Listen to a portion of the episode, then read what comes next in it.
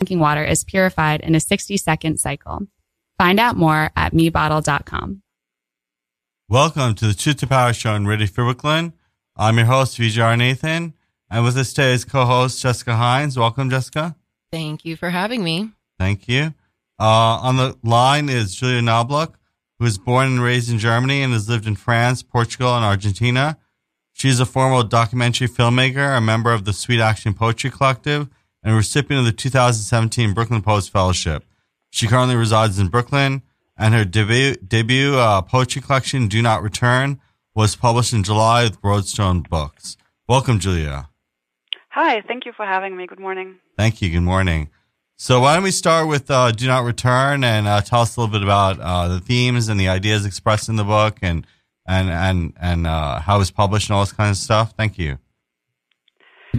Sure. So you just want to give me like a want me to give you an overview of Yeah, yeah, for the listeners, just to give an overview of what it's about and what the themes are, and then you can go into like how it came about. Yeah. Yeah. Um, well, so the book is called Do Not Return, um, and ultimately it is more about returning and continuing life threats and narrative than the title may let on. However, it is also um, about you know losing identities, um, losing places, losing love. Lo- there's a lot of loss in it, um, and a lot of is based on on my um, in my on my own personal life story. But um, I've tried to bring it to like a different, more poetic level, so that it's not just merely my own biography. Um, and I will say it's um, it's set on like three different um, levels. So there's this um, search for there's the search for identity. There's the search for geographic places that speak to me, and then there's also the search for um, a home in spirituality, in love. Um, yeah, all these all these themes, and they are recurring throughout the book. Um, how did it come about? Um, I've been writing poems more seriously over the past five years. Um, there are a few poems in there that I've that I've written many years ago, but I've really been focusing on writing poetry over the past five, if not only three years. And um, at some point, I thought I have enough poems to to look and see how they would work together in a long collection. And I tried, and I put a manuscript together, and um, I sent it to a few presses, and one of them was Broadstone Books, and I had seen on Facebook. Um, a fellow poet who had just gotten published with them, and um, she's from Romania and also writes a lot about immigration um, experience and and um, these kind of things. And I thought if they like her work, they might be interested in mine. And um, I sent it in, and um, and then now the book is there.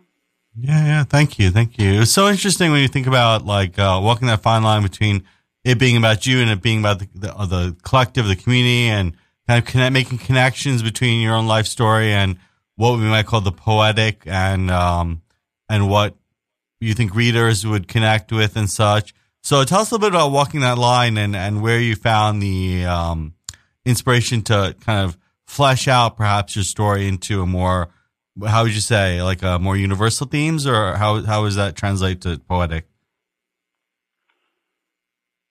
Well, um, I think at least that's true for me.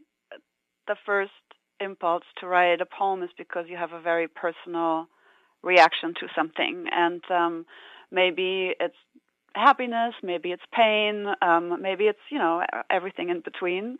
Um, so so the act of creating and writing for me definitely comes out of a, from a, from a personal, very subjective um, field. But I but I believe that there is a lot of universal themes in, in all the experiences every individual is making in their daily lives. And um, and so in terms of I find to make it poetically interesting, there needs to be some sort of transformation um, that that can speak to to more people so that it's not just about oh listen and look to you know read what happened to me but um, also trying to, to to bring it to onto to another level. Um, but maybe you can specify the question a little bit Sure, more. sure, I'm not yeah, really entirely sure. Yeah, no, I was just thinking in general your techniques of, you know, making like a moving from the personal into the into sociological or, or, or what you meant poetic, what you said the poetic, kind of some way in which readers can connect in and to flesh out that. But I think you did that, so that's good. Yeah, I think. Um, yeah. I mean, on this, this is something that I'm very interested in since you know my main focus is with screenwriters um, and playwrights mm. and TV writers, and this this space where you know you have to be so specific in your plot but completely universal in your story mm. and i yeah. and i think that that's something that it's, it's easier to do in in you know narrative dramatic writing compared to you know i also i started with poetry and i did find it harder with my poetry sometimes to to find that place where it could be both you know really specific and personal and universal compared to how how much easier it is to do in in theater film but I do think that the more specific the uh, the plot is, essentially, it it's actually becomes easier to become universal in the story. I don't know if that translates at all to poetry because this is the first time I'm I'm thinking about it in that form. Um, but I don't know. Thoughts, anyone?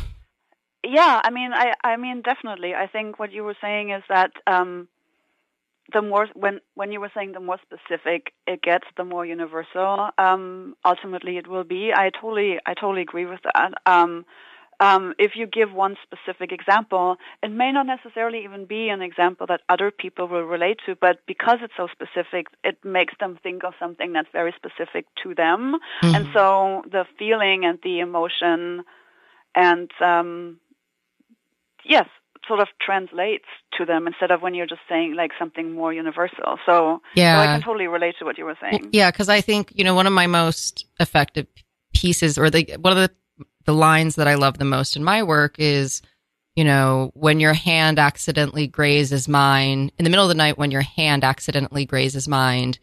Uh, mine, uh, I become furious. I hate your mm-hmm. accidental affection. And I think that now that I think about that, like you know, I don't know if anyone else has ever had that experience if sleeping next to someone where it's like you haven't really been intimate for a very, very, very long time.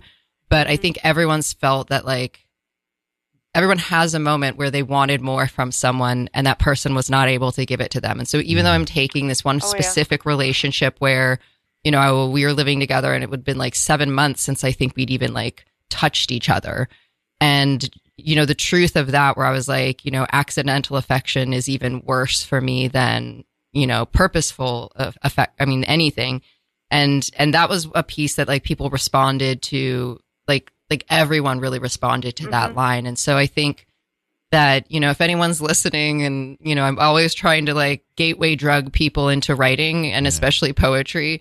Um, but yeah, just be super specific. And I think that takes a level of vulnerability and, and honesty and that, you know, that is where that universal connection comes to is when the reader, the listener feels, oh, this person's opening up and, and that allows yeah. the listener to. Yeah. Definitely. Yeah. Thank you. Thank you. So, uh, in your one of your watershed moments, you put down, uh, you wrote down was uh, some. Of the, why don't we talk a little bit of the watershed moments in your own life and and uh, career. Um, you mentioned some things about um, uh, going to Argentina and mm-hmm. trying to move there or trying to immigrate to Argentina. And uh, why don't we talk a little bit about that and a little bit about your um, some failures that have informed your process? Yeah, sure. Um, well, so I think ever since I I was a child, I've always felt. I mean, I grew up with loving parents and everything, um, but nevertheless, there was always something that that I felt that I didn't belong to where I was supposed to belong to, and um, so all my life so far, um, I've tried to live in different places, and I've tried to to find in other cultures something that would that would fill a void or an emptiness that I had that I was feeling ever since I, or an alienation that I had um, when I was young. So, um, and Argentina was one of those places, and I, I had been going to Argentina as a freelance journalist a few a few times for the duration of maybe two or three months. Um, and I was I was I was I was doing radio um, features for German radio from there, and then at some point I thought. Um, I'm just going to immigrate. Like, I mean, I knew friends there. I thought that I might have um, that I might have um, places where I could, you know, start working, have connections, and um, and I just took a leap and I just moved to Buenos Aires and um, and um, well, I moved back after almost two years because a lot of things just hadn't really worked out. Um, and um, I was growing a little frustrated um, by a lot of political stuff that was going on there. Um, and um, and then I moved back again. Um, and I think I think this trying and accepting the failure and um, using it um, to using the experience to ultimately come to New York and staying there despite it was even more difficult and frustrating than being in Buenos Aires has certainly sort of, you know, um, been very um, insightful and also informative of some of the poems that I've written. Also, there are actually quite a few um, Buenos Aires poems in the in my in my in my new collection, so um, it's sort of been intertwined the personal and um, and the poetic in that in a specific sense. Cool. cool. Thanks. Thanks. And um, what specific works or uh, philosophies influenced you? Put down Nietzsche as an example, and, and in what way did uh, did Nietzsche's work influence you? Yeah, well, I also added Camus later, and um, yeah, and something completely different, Judaism. Um, so I think Nietzsche. I put Nietzsche down because because I understood the question to mean something that in some work that influenced because there was the word philosophy in the question, so I was yeah. thinking of that, and I um, I um, I really loved taking philosophy classes while I was in high school, and I and I actually uh, majored in, in philosophy. I have a master's in philosophy. So, but Nietzsche was like the first um, work that I was introduced to when I was like I don't know, 14 or 15, and and he always it always came with this caveat of he's like this ruthless, um, egoistic, um, superhuman person, and I found something completely different in his philosophy. I've thought he was first of all like a very unhappy and sad person who who struggled to to make life meaningful and to give people and to empower people and probably also himself. And he wrote these most beautiful poems that are so full of like lyrical insights and and and and I, I just I just felt this this person is a solitary person who is who cares way more about his his fellow people than than his common reception sort of like um uh you know makes you think mm. so so this this impulse and that I found in his work was that it was like actually like a very affirmative and positive um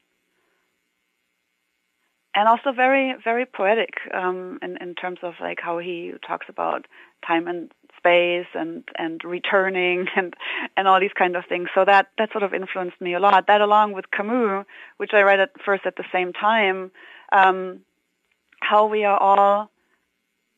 It sounds so cliche, but how we are all like in this together, like what Camus took from his existential, from the existentialism that Sartre had sort of founded, um, is that we just really depend on one another. Like, um, and not, I don't mean this in that we're taking advantage of people, but just that we are, like, sorry, this is just to reframe. So Sartre was saying that the hell are the other people, right? Because every action that one person does is going to influence the the, the life and the existence of the other person.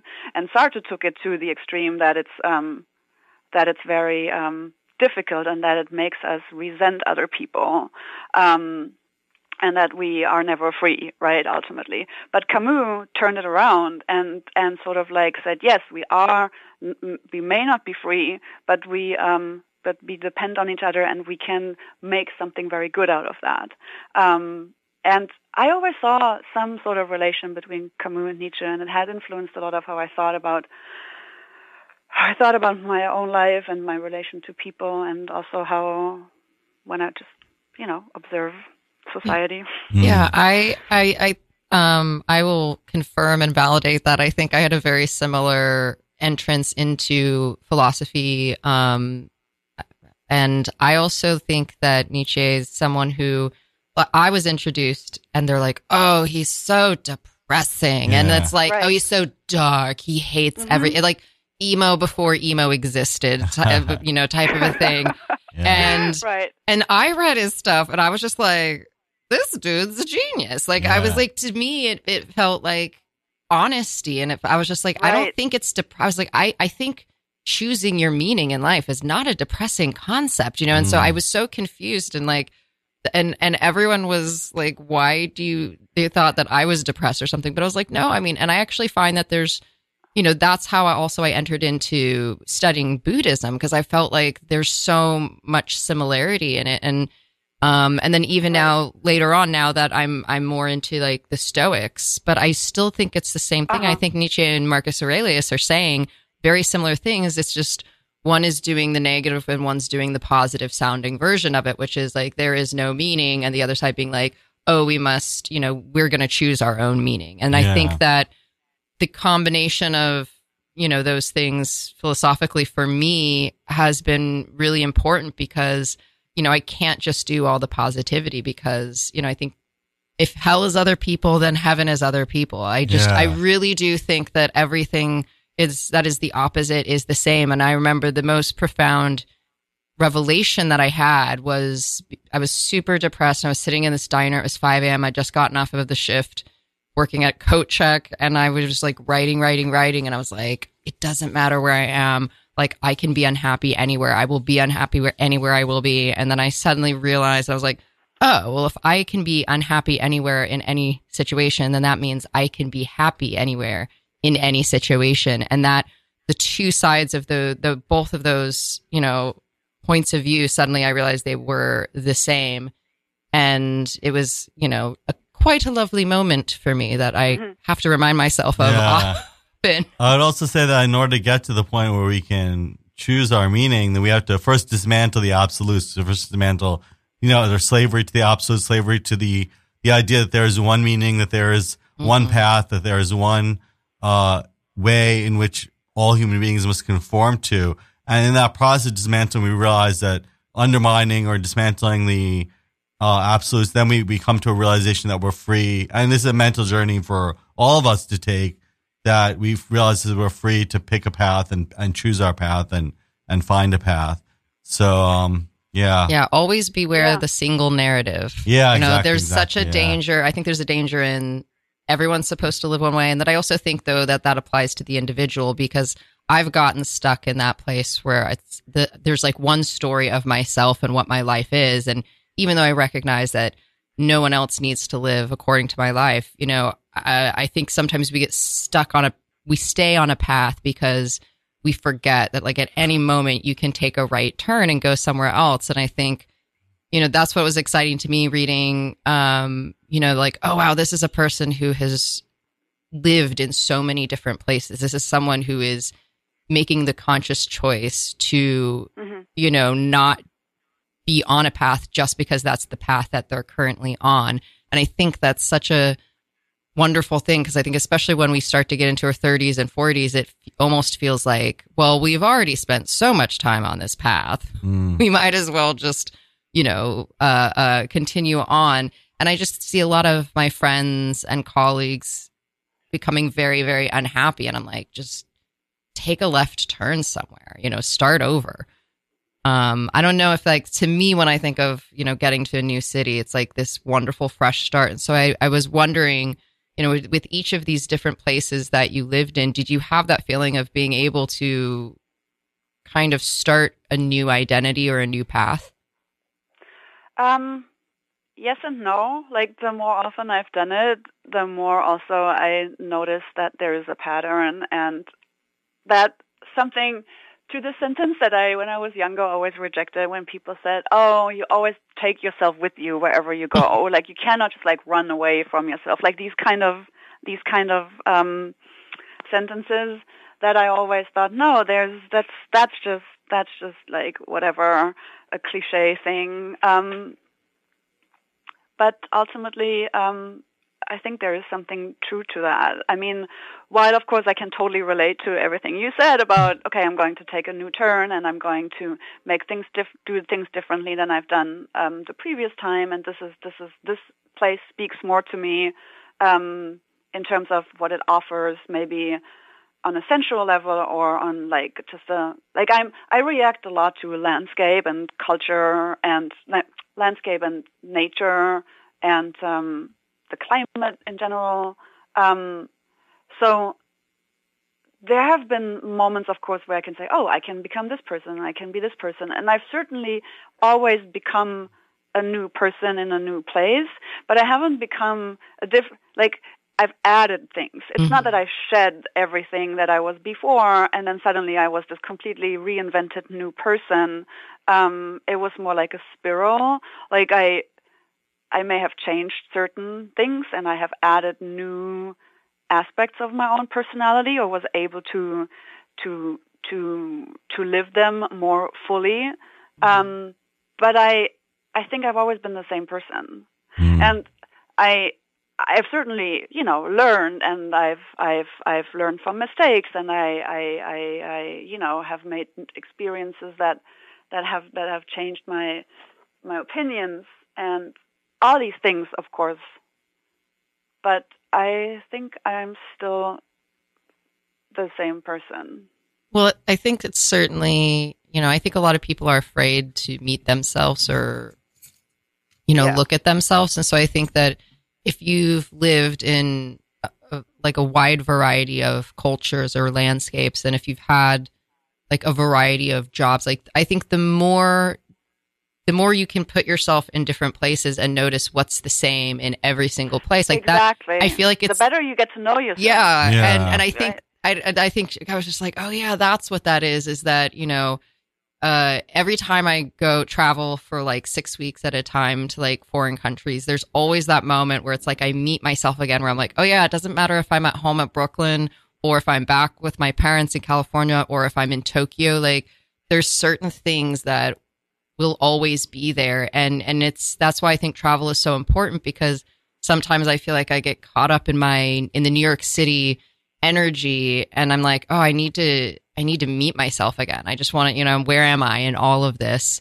Mm. And, you know, I do think that that's why people get scared to move, you know, yeah. or just scared to put themselves in these different scenarios because so many people have a hard time just sitting with themselves. And, you know, coming from the meditation background, you know, which a lot of meditation is sitting with yourself yeah. and not having distraction, not paying attention to the distractions that are moving you from keeping you from knowing yourself, which, yeah. you know, I still participate in. I still binge watch, you know, Hulu and Netflix on a regular basis. And that's mm-hmm. my form of, you know, avoiding being with myself sometimes.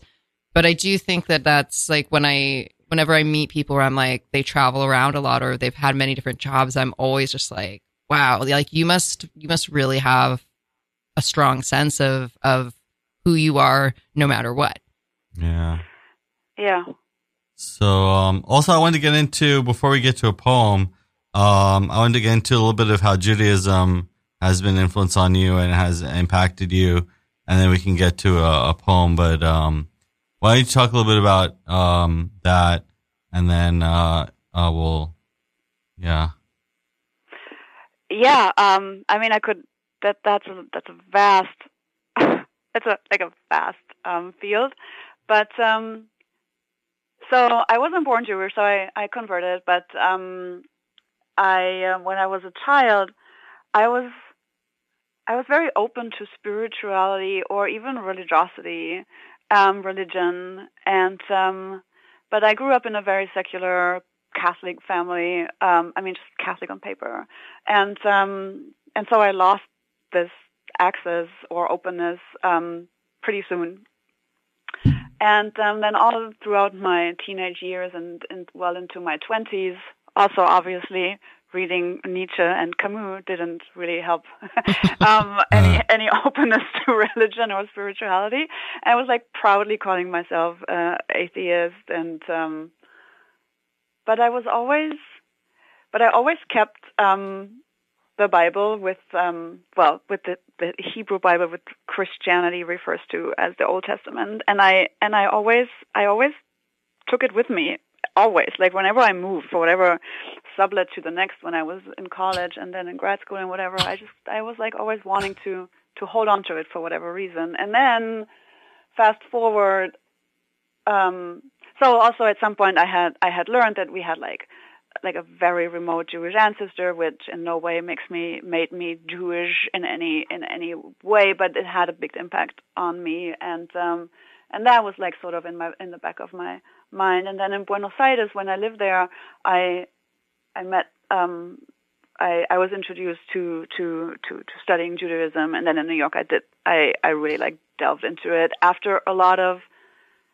you know challenging experiences in my life and I and I felt the need to find something to hold on to. Um, and um, I thought now is the time that I'm going to study this. And um, the influence it had on me, it's like it has opened, it had re, it has like rekindled some sort of openness for awe about life and the universe, and like it has really opened interest in like being open for spiritual experiences and um, having more respect for just the wonder of life. Yeah. it, um, maybe sound trite, but while at the same time, and that was always what I was missing in, in, in, in Christianity, and no offense to anyone, that was just like my personal reaction. Judaism is at the same time so grounded in the here and now, in in in earth, in in life on this on in this life, um, that the combination of both, like the awe for something that you can't explain and grasp, um, and that fills you with just poetic love, maybe, for life and the world and other people, and at the same time also have your feet on firmly on the ground. Um, that has helped me to to reassess a lot of things in my own life and in my own personality, I guess. Great, great. Yeah, I mean, I think that poetry and religion and science are all all so close together. I mean, it's it's all just it's just three different ways of trying to find meaning and understanding Exactly, in yeah. in a world that we understand very little of. Because as much as we have learned and developed, you know, and as someone who studies the brain, you know, and there's so much to read about the brain. Neuroscience is an incredible field, but at the same time, there's still like whole things where people are like, we don't know, you know, there's, um, there's, you know, and so I think that, you know, uh, the more that I study art and the more that I've, you know, participated in, in understanding s- different spiritualities and, and investigating in the sciences, the more I'm like, oh my gosh, like we're all just doing the same thing. We are Yeah. all just like, we Yeah. just want to understand and we want to find, you know, some form of meaning. And I think that whatever brings you into that, whether it is a science or spirituality or it is art, um, you know, I think it's just keeping from going mad. right, exactly. Yeah. And it all complements, and, and they all and they all complement each other. Mhm. I find. so why don't we listen to a poem or two, or two poems from the uh, collection "Do Not Return" um, that has already been released. Right, it got released last week, I think. Um, well, it was it was it was published in, in, in July actually. Oh, in July, but, okay, um, yeah. I had I had the big book launch party in September because I wanted as many people as possible to attend, and so I did it after Labor Day. That's right. Yeah, Um, but um, but it's been it's been out um, yeah. um, since July. Good, good. Um, so, do you want me to read the poems? Yeah, read two poems, and then we'll. All right. So, I actually, um, I will say, like the first one I'm reading is actually not from the book, but it it's like in preparation for this conversation. I thought it it fits very well, and had I written it before I send in the manuscript, it would be in the book. Mm. Um, so, and also because uh, the Jewish New Year, Rosh Hashanah, is um, is is coming up next week, and this is a poem I wrote about Rosh Hashanah or the New Year last year, which is why it's called 5779, which was the year that's about to end. The new year falls from a languid sky over Ocean Parkway. crimson light on pre-war bathroom tiles. One week ago was Labor Day. Without lifeguards, we are summoned to remember the world, the dunes, the marsh, the waves, things unsaid, unreturned, sweat, water, salt. We are enjoined to live truth in freedom, in sun, in sand, in wind, to restore the balance, name, place, and deed, to free the slaves, regain ancestral land.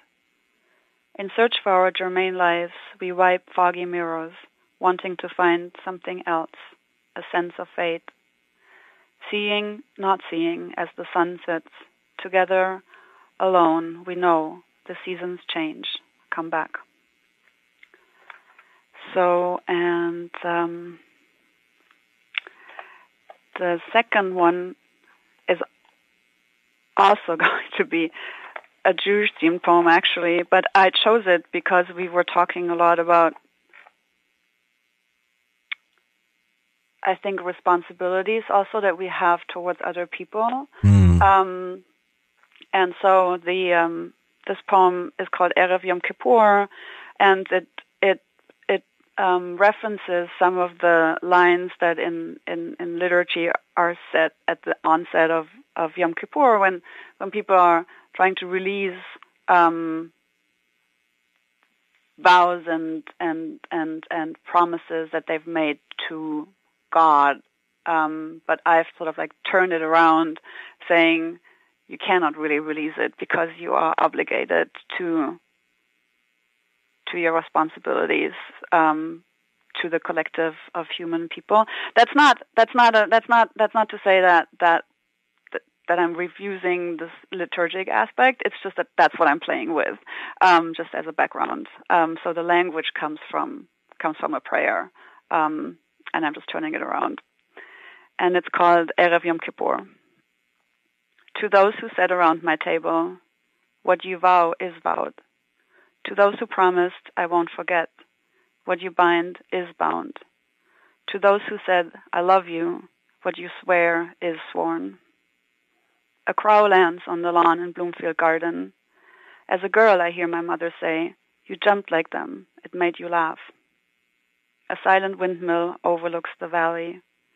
My head hurts among the masses at the wall. Answer me. That's it. Thank you. Thank, you. That was very beautiful. I liked it a lot. Thank you. Thank you. Um, so why don't we go into some of the themes of, um, you know, one of the questions was about uh, how you interpret the personal as political and truth to power and stuff like that. These kind of theme thematics of the show and thematics of obviously of um, you know, kind of empowerment and uh, you know, finding connections, themes of our conversation. I find connections between personal stories and universal stories. So why don't you tell us a little bit about what you understand from those uh, those mantras or those phrases, and uh, and what, how you might connect it with your work? Well, I guess that's why I chose these two poems, um, because even though they they come from from this religious um, background, um, like that's that's where like the language is coming from, and um, but um, they have to do a lot with life in a collective of people, right? Um, Yeah. So, so I guess what I think is that that because we are part of a of a societal covenant in a way. Um, so because whatever affects us also affects the energy of of the larger of the larger group, and um, so I think a lot of like what whatever energy that I have and whatever what, whatever action that I do is going to is going to affect other people.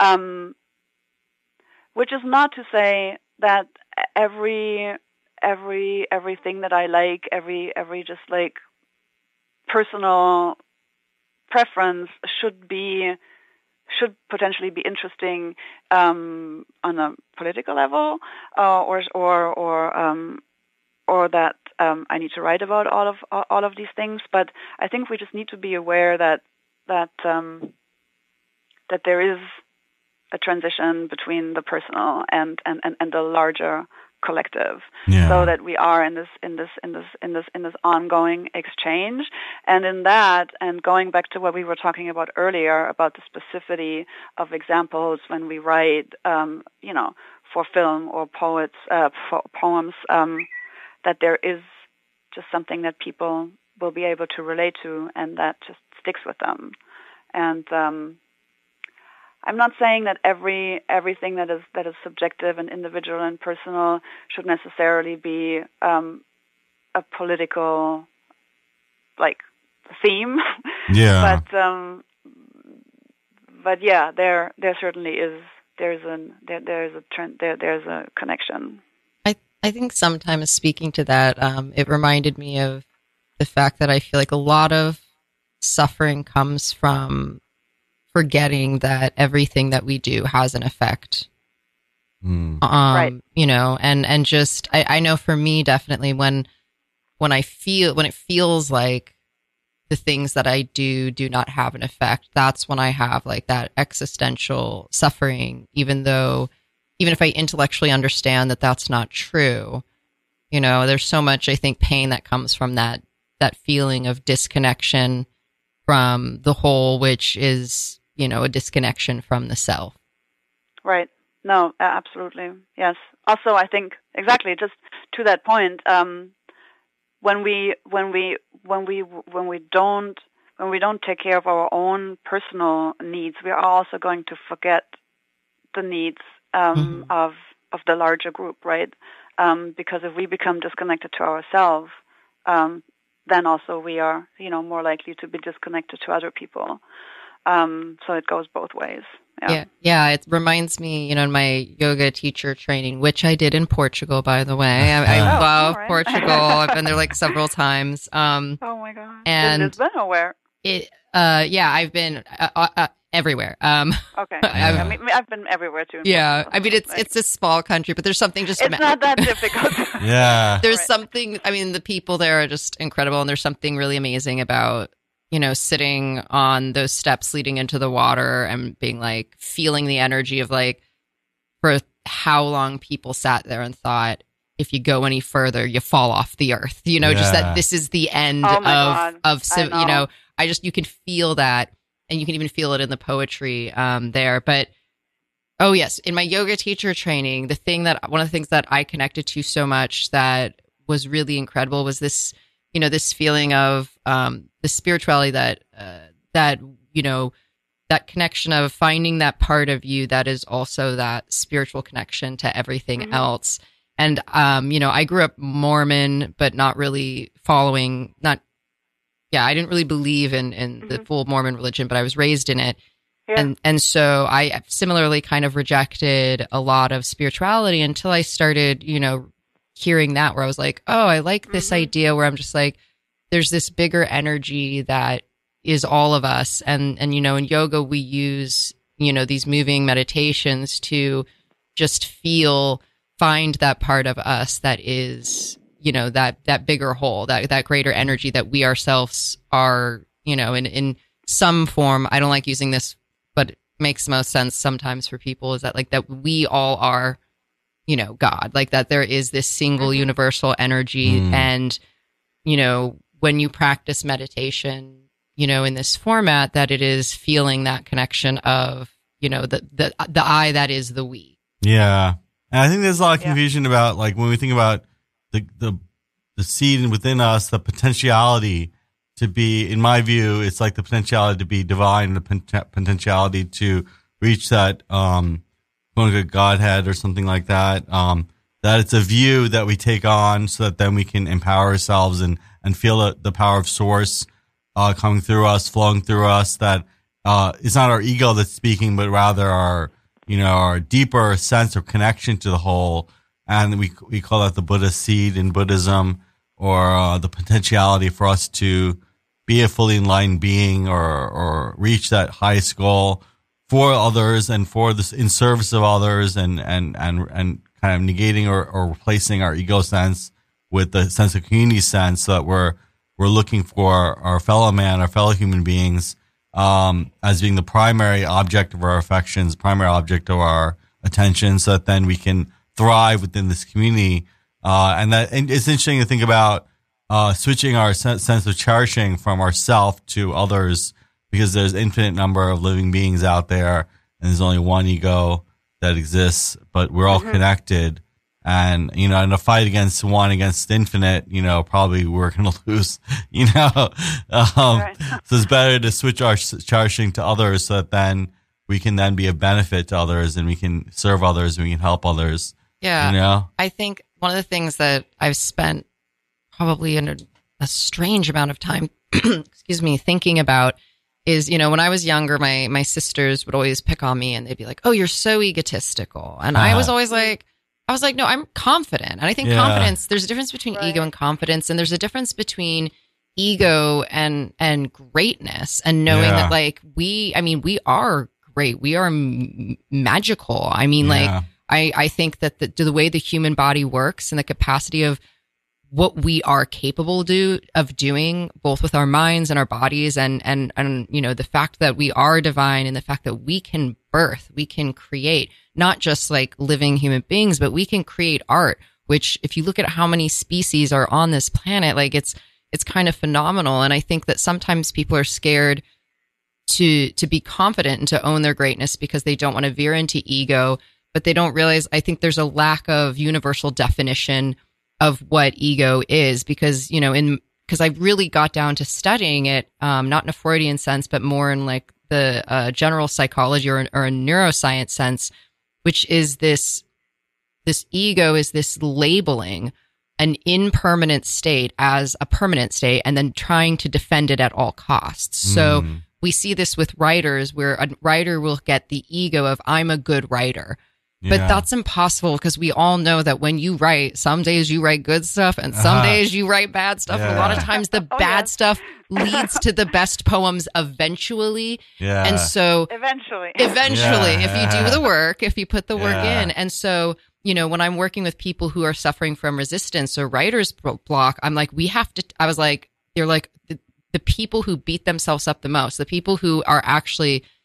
like feel the worst about themselves are the people that have the biggest egos because i'm like that's yeah. why you're not willing that's why you're not writing is because you're so your ego is protecting that you're a good writer which means if you think you're going to write something that's bad your body will resist writing because yeah. your body does not want to fail the body will protect your ego of good writer and a great way to keep your false identity of a good writer is to not write again so that you never have to look at your bad writing, if that yeah. makes any sense. Yeah. Mm. And so I think that if you start thinking about ego in that way, where you realize, like, oh, you know, um, like I'm terrified to sing in front of people. And mm. it's because I have ego. I want to be a good singer. I want to be someone with a good voice, which means I am my ego is stopping me from singing because in order to sing and to sing well, you have to sing poorly. You have to warm up your voice. You yeah. have to like experience yeah. that. And even though I know how to do that in writing, I'm not brave enough and my ego is too big with music for, for me to engage with that. And so I think that it's an important thing to think about that it is sort of natural for us to build ego, but that ego is really this labeling of an impermanent state and protecting it as if it were permanent. And it's almost always sitting on top of the thing that we feel the most insecure about. Yeah. And so I think that's like when I see people with ego, I don't see people with confidence. I see people with like self, so much self doubt that they require the ego to mm-hmm. protect mm-hmm. the thing that they're most scared of. But I think underneath that fear and self doubt is ultimately like, you know, love and joy and, you know, creation of something. So it's kind of layered, but you know, so I don't know if that makes sense to anyone else. yeah, what do you think, Julia? What, what are your thoughts on that, or what are your thoughts on? Yeah. Yeah, no, I mean, I, I, I really like this difference between between ego and confidence, um, and I also like the the take that ultimately um, underneath the ego sits sits you know the potential for love and and and, and creation. And um and I think yes I mean I think as we as we talked about earlier like when we talked about adding new aspects to our personality I think this is part of the same process um to gain confidence and to sort of like rid yourself of this this this this emanation of ego that that sort of um um, inhibits you to to find that right so so and i think when i when i was using the spiral and i was saying like, i'm i'm often making the same experiences but i'm making them in different ways Mhm. um i think that's also part of something that ultimately leads to gaining more and more confidence and getting rid of or like trying to minimize the the ego um, that ultimately makes us appear insecure, um, which I certainly have not mastered. Like it just happens often um, still, but um, I'm becoming more and more aware of it. And um, so yes, so everything, this distinction totally um, resonated with me. And um, and again, going back to what we what we said earlier, um, sort of about Nietzsche's somewhat desperate and sometimes misplaced um, way of how to encourage people and to empower people to live their own truth because I think this is this is related to what we are talking about right now and this is what what I saw him trying to do and he wasn't always successful in the way he he conveyed it but but I think and that's also what um I was thinking about about truth to power right? It's um live be able be confident enough to be to live your own your your, your own way um, you have to be very courageous and strong to do that um, and um, you have to also be able to say i'm not going to accept this and that authority just because it's presented to me as an authority and and and and and that was another thing that he was very much concerned about and um, i think all these things are very much connected that Yeah. what we've been Mhm. bringing up over the past like conversation. Yeah, Yeah. well, well, it's coming to mind also just thinking about you know uh, authority and the election coming up, and and you know, and Yep. just having the confidence, you know, because I think questioning authority requires confidence, not Oh yeah. ego, you know, and I just think Yeah. that it does require bravery, and I feel like whatever, you know, whatever power exists in your life, whatever authority exists in your life, just having a healthy level of questioning that I think Yeah. is is really and like and like just checking in like ever so often because I think sometimes we can you know slip backwards into Yeah. you know and and just knowing that like you don't just question you can't just question authority like once and be like I did it now for the rest of my life it's okay you know it's kind of like Right. going to the gym you know i'm you know and i it's like it's like yeah like if you go to the gym like i go to the gym once a month you go to the gym and you lose that pound and a half and then you go gain it and then you go lose the same pound and a half and you're Right. just you know Yeah. you, you know and so i do think that you know having a healthy confidence to be able to on a daily basis not tear apart like your life but just question yeah. and just meet yourself every day because i think we get in this zombie fog right you get in yeah. the zombie mind where you just go on your automatic loops and you're actually going off of your unconscious you know uh habits yeah. rather than being really really present and kind of questioning even your unconscious beliefs at any moment or your unconscious habits at every moment Yeah, I Um, definitely agree. It's everything's a practice that we have to kind of get used to, uh, and and respond to exterior circumstances in a way that is in line with and in, in, in harmony with the um, ideal, and that we ultimately the authority within our own mind is the one that we're trying to wrestle with, not necessarily external. For the first step is just to understand that the the censor or the uh, um, imagined uh, carry with carrying with us that aspect of that authority telling us not to think this or not to think that. We need to free our mind first, and then we can exterior will follow, and that we'll be able to um, kind of uh, deal with um, the exteriors as they come up in harmony with our position and place in society. You know that we, you know, I think a lot of times we think about, um, you know, people who are trying to go too quickly, too fast into this, uh, into this exterior without first going through the steps of reconciling their interiors, you know, their, their inter- inner minds. And then they, they end up, they end up having an impact, but what kind of impact will they have? You know, is the question. Yeah. So will they have a positive or negative impact, or will they have long lasting impact that will bring the rest of us together with them? You know. I Yeah. I Yeah. definitely think that that's something that I wish I'd learned at a much younger age. This Mhm. idea that you know, because like I I think and I think everyone who writes, everyone who writes and dreams. I mean, we all get into writing when we're young, and we all think, oh, I want to be the hot young writer. You know, I want to Yeah. be, you know, and we all are. You know, I remember being like just so needing to be a professional writer that it didn't cross my mind that like when I did I was I prepared to succeed once I got to that level and that was one of the most difficult experiences in my life was becoming a full-time paid writer and realizing that I didn't actually have the skills I needed to do that on the level Mhm. and to keep it going and to not completely lose my mind. And, you know, so for, for, there's so many writers where I'm just like, if, if, you know, if you're not there yet, you know, just, it means there's something else that you need. You know, you will break in. I mean, be happy that you're not breaking into an industry that is very difficult before you're ready.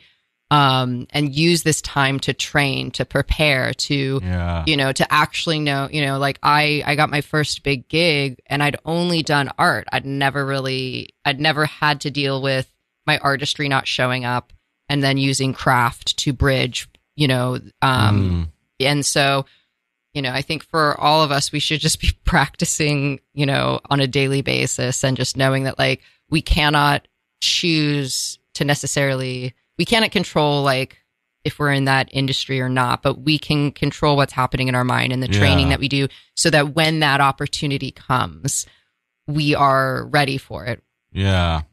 Good, Yep. good. So, uh, do, do, uh, I'm going to start some announcements. Um, Radio Free Brooklyn is a 501c3 nonprofit organization. Whose mission is to provide a free and open platform to uh, our community and promote media literacy, education, and free expression. We rely, we rely primarily on donations from listeners like you. So, to help support our mission, we invite you to make a one-time donation or monthly pledge at radiofreebrooklyn.org slash donate or go to radiofreebrooklyn.org slash truth to power to sponsor this particular show. Every cent helps us continue to stay on air, so please support independent community media by pledging whatever you can afford. All contributions are tax deductible to folks sent law. Again, it's radiobrooklyn.org slash donate or slash truth to power. Um, after more than a year of dreaming, researching, experimenting, late night conference calls, and early Saturday morning meetings, the Me team is happy and proud to present to you the Me bottle. This double insulated reusable stainless steel bottle disinfects water in 60 second cycles, utilizing UVC LED technology and is 99.99 efficient against E. coli. A single charge via micro USB lasts up to 30 days, and the bright LED display lets you know when water is ready to drink. Join us in bringing clean water to all. Raise your bottle and drink to you and me. Find out more at mebottle.com. Um, finally, uh, the New Orleans Musical Musicians Clinics provides medical care to musicians and performing artists in the city of New Orleans. They offer occupational and comprehensive um, health services for musicians, performers, cultural workers, and tradition uh, bearers in New Orleans. They provide these services regardless of insurance status or ability to pay. Please find out more information how you can support the roots of all music at New Orleans Musicians Clinic.org. Um, Julie, do you have any last um, uh, announcements or readings or places you want to direct the uh, listener to? Um, sure. Um, so I'm currently sold out of actual copies, but we are reprinting. Um, so if anybody is curious to check out the book, they can um, go in their in their bookstore of their choice, their local bookstore, and just order it. Um, um, it will be delivered to them um, quite soon. So the title is "Do Not Return." My name is Julia Knobloch. Um, they, it can also be ordered um, via my publisher. Um, you find it online. You just go Broadstone Books and then just look for the title, and um, it's easy to Google. And I have, in fact, um, two two readings. I have more readings coming up in November, but some of them are not confirmed yet. So the next reading that I'm having is actually for Great Weather for Media on October 6th. That's a Sunday at Parkside Lounge from 4 to 6. There's an open mic, and the other featured reader is um, a poet um, who I admire a lot and look very much forward reading with him. His name is Baruch November. His um, collection Bar Mitzvah Dreams just came out um, earlier this year. So um, that's one, and then um, later in October, I'm going to be reading in the bar um, in Park Slope. Um, details to follow um, wherever on this website. But um, yeah, so there's a lot of um, things happening, and November is looking nice too in terms of lineups. Thank you, thank you. And Jessica, you wanted to give announcements? Yes. Well, as always, you can find out more about meditative writing at meditativewriting.org. And I do have a screenwriting workshop coming up. So if anyone's interested in that, you can visit meditativewriting.org and, uh, yeah, or follow me on Instagram. Um, it's the only social media I really do, and that's at meditative underscore writing. Um, it's not beautiful, though, but there's good there's it's all it's all words i know it's funny that i use the most visual social media to do all words everyone's like why everyone's like why aren't you on twitter and i'm like i don't know why twitter drives me nuts Yeah. and i know as Yeah. writers we're Yeah. supposed to be on twitter tweeting constantly I'm not. No. great great Yeah. and so i was just like i can't i, I you know it, it's it's the instagram for me so but thank, Thank you, you. so much this has been awesome Thank you. We'll go out Yeah, with uh, Elton. John song. I guess I, that's why they call it the blues. Uh, thank you. This is episode 92. So we're heading, barreling towards episode 100 on 1111, probably it's going to be. So uh, hope people will continue to listen every Monday at 8 a.m. Thank you so much, Julia. Thank you so much for having me. Um, that you. was a pleasure. Thank you.